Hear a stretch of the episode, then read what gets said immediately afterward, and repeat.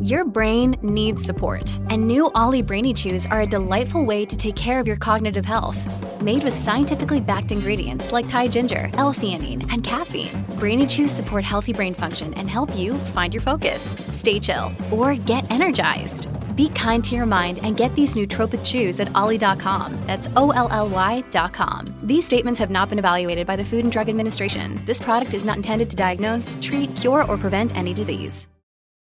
Ho visto El Camino. Non mi è piaciuto, ma prima di scatenare la sassaiola dell'ingiuria con i commenti, sentite cosa ho da raccontarvi a riguardo, come sempre, dopo la sigla. Daily Cogito, il podcast di Rick Dufer ogni mattina alle 7. L'unica dipendenza che ti rende indipendente.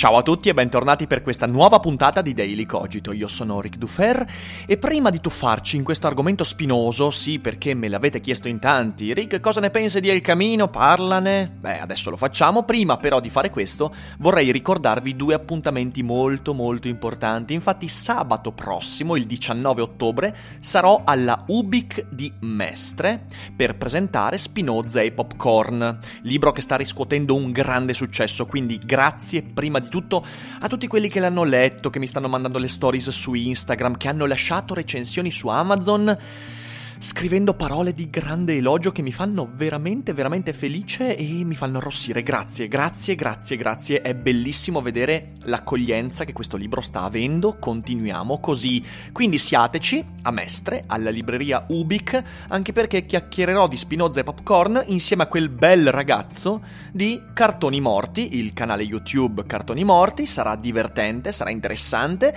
e dopo la presentazione ci sarà ovviamente un momento di firma copie, di chiacchiere, di di scambi di opinioni e idee, quindi da non mancare. Domenica poi sarò a Milano nel pomeriggio per la manifestazione Stand Up for Nuclear. È una bella manifestazione di informazione, non ci saranno comizi, non ci saranno grandi discorsi, non ci saranno slogan, propaganda, ci sarà semplicemente un momento di incontro con la popolazione interessata per chiacchierare di nucleare e per chiederci se non sia forse il caso di riavviare il dibattito a riguardo nel nostro paese dove il dibattito è è praticamente lasciato sotto il tappeto. Vi metto tutti i link in descrizione, mi raccomando, siateci perché saranno dei bellissimi eventi. Ma adesso veniamo a noi. Secondo alcuni recensori, opinionisti, secondo alcuni cervelli pensanti, El Camino sarebbe il vero frina- finale, scusatemi, di Breaking Bad. E io non sono per niente d'accordo.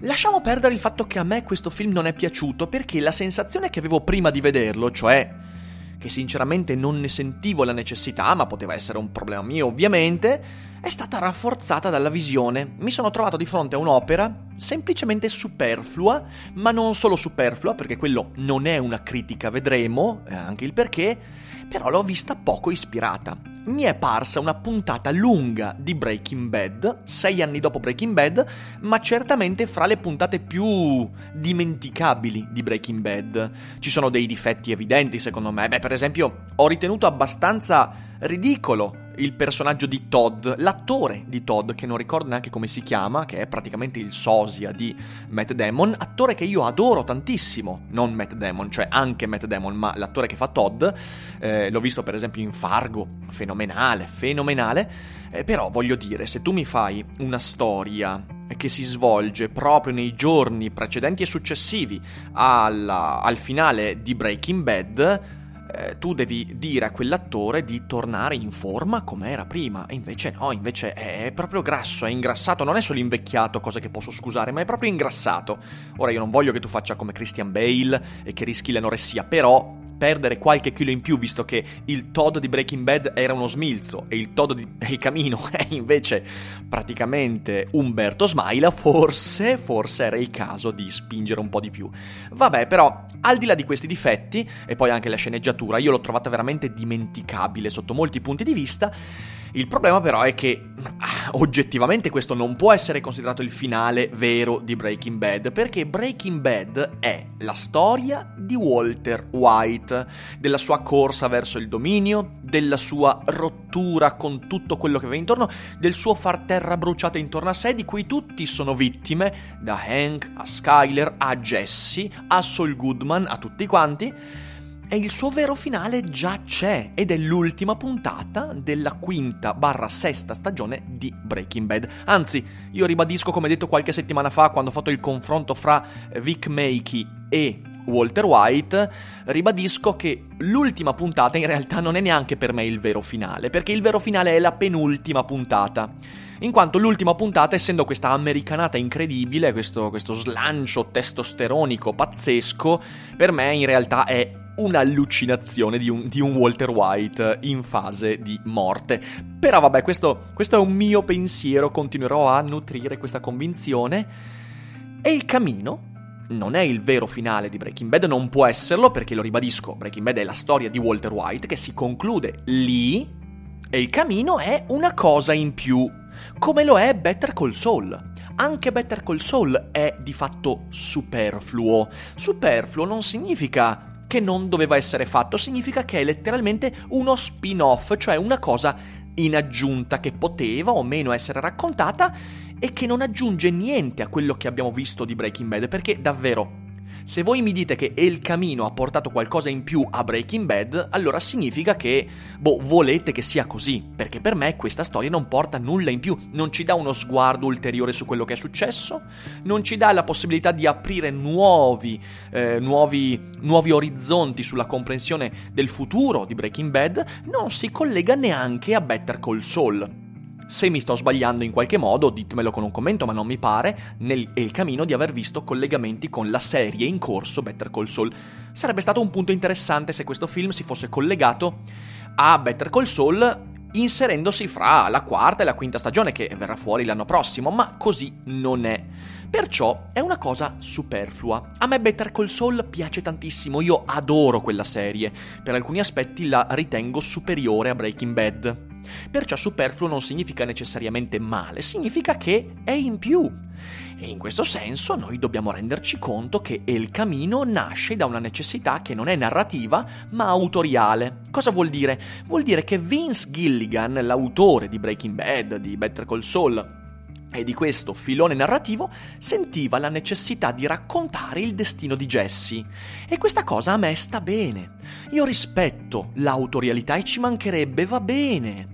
Però questo non significa che io debba per forza dire che, visto che l'autore di una serie così positiva come Breaking Bad sente questa necessità, allora il cammino per forza va rispettato. Secondo me è una cosa superflua e un'opera minore. E ripeto, secondo me è anche piena di difetti. Devo smettere di dire secondo me, tanto l'avete capito che è la mia opinione. Ma c'è un problema. E il problema è che El Camino non è nient'altro che l'autore che scrive una fanfiction.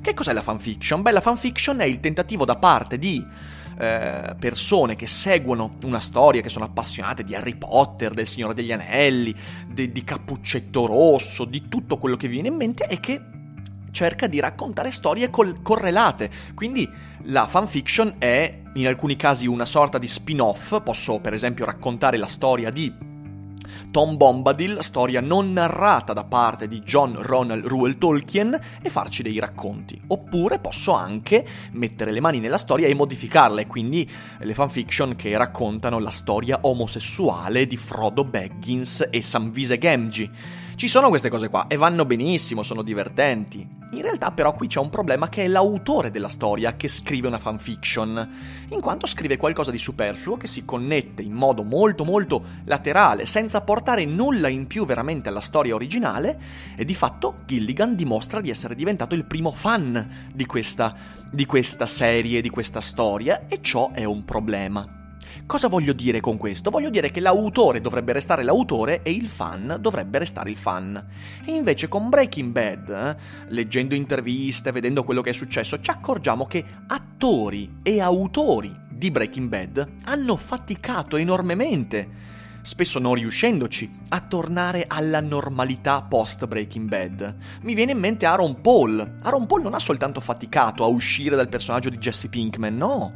Aaron Paul addirittura è caduto in depressione dopo Breaking Bad perché non riusciva a distaccarsi dall'emotività, da tutto quello che Breaking Bad per lui aveva rappresentato al punto che la sua carriera non è decollata come invece quella di Brian Cranston, come quella di altri attori, come quella di Giancarlo Esposito in realtà, se io ricordo bene, Aaron Paul ha fatto un film, se non sbaglio, di Fast and Furious, eh, ma se mi sbaglio, ripeto, ditemelo, eh, che io non seguo, io non ho mai seguito la saga di Fast and Furious, quindi non so come sia, ma non mi sembra che abbia avuto un successo stellare, e ha fatto una serie su Amazon Prime, che troviamo su Amazon Prime, che è The Path, che ha una buona prima stagione, e dopo invece diventa, a mio parere, una schifezza. E infatti io poi l'ho abbandonata alla fine della seconda stagione non ha avuto una carriera sfolgorante, quindi sicuramente ha avuto dei problemi a decollare dopo Breaking Bad. Un po' come quegli attori, voglio dire anche l'attore di Arancia Meccanica che ha fatto il protagonista di Arancia Meccanica, dopo non è più riuscito a trovare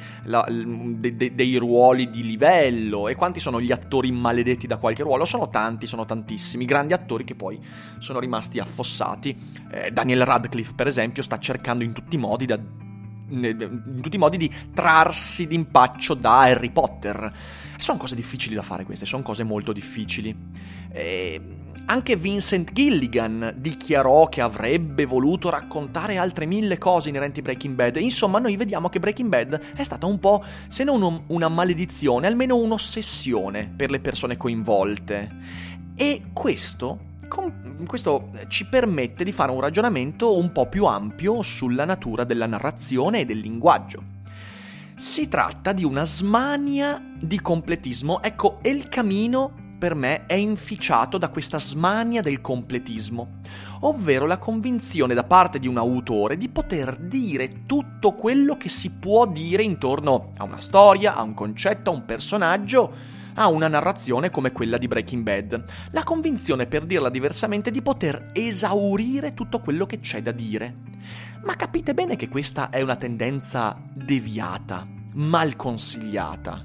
Ma non solo perché è, da, è già dai filosofi antichi che è chiaro il concetto secondo cui il linguaggio sarà sempre insufficiente nei confronti del mondo, ovvero tu non potrai mai dire tutto quello che c'è da dire, perché il linguaggio, tradendo la realtà, tradendo anche il pensiero che cerca di connettersi alla realtà, sarà sempre uno scalino sotto rispetto a ciò che si può dire. Per ripetere il concetto in modo ancora diverso, il linguaggio non potrà mai esprimere tutto, perché l'esprimibile è sempre più in là rispetto a ciò che io riesco a dire, ciò che io riesco a formalizzare nel linguaggio.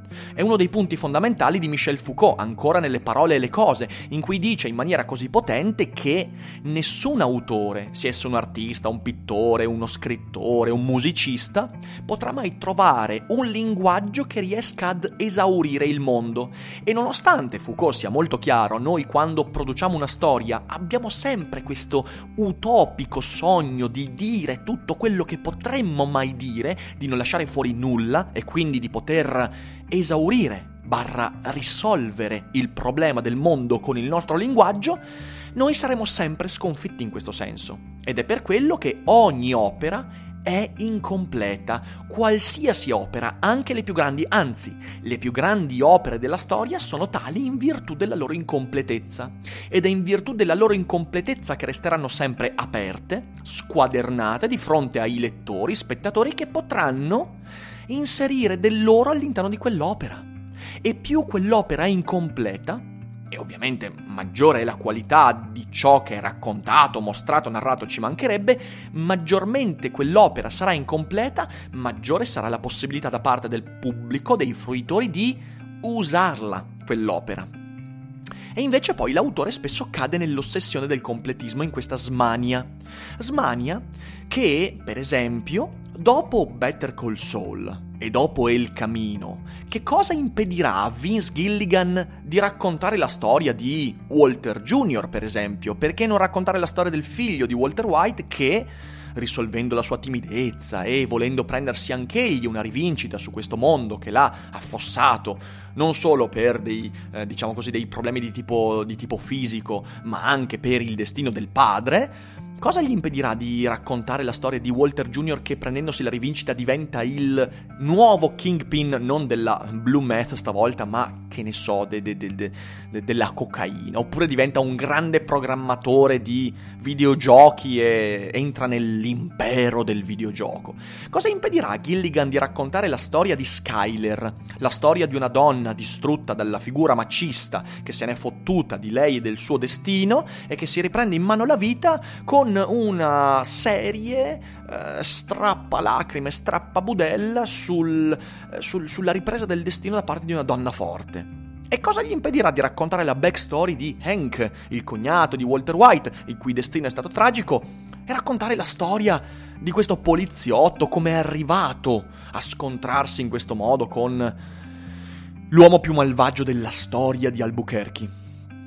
E dove lasciamo tutte queste? Dove, dove, lasciamo queste storie? Quando è che sarà completo? Come dice Gordon Gecko, anzi non è Gordon Gecko che lo dice, lo dice il suo, eh, il suo, il suo antagonista in Wall Street. Eh Gordon? Eh Gordon? Quando è che basta? E allora, eh Vincent, quando è che basta? Mi chiedo io. È assolutamente giusto che l'autore possa raccontare quanto vuole e ci mancherebbe. Ogni autore può spaziare nelle sue storie quanto gli pare. Così J.K. Rowling può scrivere tutti i libri che vuole intorno ad Harry Potter. Ciò non mi impedirà di dire che le cose scritte dopo l'ultimo Harry Potter per me sono delle ciofeche e mi aspetto che anche le prossime lo saranno, visto che adesso è al lavoro eh, su altri libri, altre storie. Eh, è giusto che io possa dirlo, così come è giusto che la Rowling vada avanti con la sua opera. È giusto che Gilligan faccia altri 36 spin-off, ma è male. È male restare legati per troppo tempo alla propria storia. Perché è male? Beh, per due motivi. In primo luogo perché secondo me la storia ne viene danneggiata, perché si crea una sorta di... Di, di, di, putrefazione narrativa, cioè alla fine restare e far restare una buona parte del pubblico sempre lì su quella storia crea dei problemi e secondo me questo è uno dei problemi eh, che stanno rischiando di, di produrre con Star Wars, ad esempio. Eh, adesso vedremo l'ultimo capitolo il prossimo dicembre, ma mi sembra che ci sia una macerazione dei concetti, dei personaggi, una ripetizione che porta veramente questo odore stantio di muffa. E se siete appassionati di Star Wars, non vogliatemi male, è la mia opinione, di nuovo. Um, quindi prima di tutto rischi di rovinare la storia, rischi anche di rovinare il ricordo che i fan della prima ora hanno di quella storia, rischi di farli disaffezionare eh, anche perché poi diciamocelo, E il Camino non è altro che un pippone nostalgico su quello che è, eh, ma non voglio fare troppi spoiler, quindi se dovete ancora vederlo stiamo, stiamo spoiler free. Eh, però il vero rischio, sapete qual è? Se tu rimani troppo tempo legato alla tua storia, rischi di diventarne il personaggio, ti trasformi da autore a fan, e questo è il livello a cui è arrivato finora secondo me Gilligan, e diventi personaggio, cioè rischi che la storia abbia un effetto involontario fortissimo su di te. E il tuo destino potrebbe essere peggiore di quello di Jesse Pinkman. E questo io a un buon autore come Vincent Gilligan non lo auguro. A me piacerebbe vedere questo autore alle prese con altre cose. Questo è quello che mi piacerebbe vedere. Mi piacerebbe vedere una nuova storia, un nuovo film che non ha a che fare con l'universo di Breaking Bad. Perché l'universo di Breaking Bad, Vincent Gilligan, l'ha offerto a noi e noi dobbiamo poterne fare quello che vogliamo e per fare questo lui deve dire ok, adesso basta, adesso ho detto tutto. Il mio augurio quindi è che dopo l'ultima stagione di Better Call Saul, che la prossima dovrebbe essere l'ultima, Vincent Gilligan dica basta, perché tanto non potrà fare più nulla, non potrà completare il lavoro, perché qualsiasi narrazione, come detto, è per definizione incompleta. E questa è la sua grandezza. Perciò questi sono i motivi per cui non mi è piaciuto il camino, ma al di là che mi sia piaciuto, mi... anche se mi fosse piaciuto, avrei detto queste cose. Questo deve essere molto molto chiaro. E se non ci fosse stato il camino, forse queste cose le avrei dette su Better Call Saul. Però vabbè, questo forse è un po' troppo. Ditemi voi cosa ne pensate, se l'avete visto, se lo volete vedere, cosa ne pensate di ciò che ho espresso e aspetto le vostre opinioni.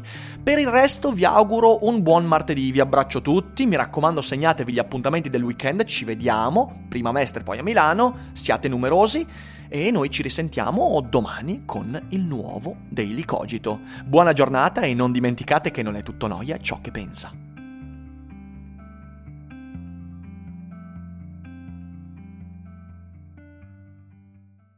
Vacanze in Sicilia o in Sardegna. Con i traghetti GNV viaggi in relax, porti tutto quello che vuoi e ottieni super vantaggi. Col nuovo programma Fedeltà MyGNV accumuli punti viaggiando, ricevi un cashback del 20% e tanti sconti a bordo. Non c'è modo più conveniente per andare in vacanza. Scopri i dettagli su gnv.it.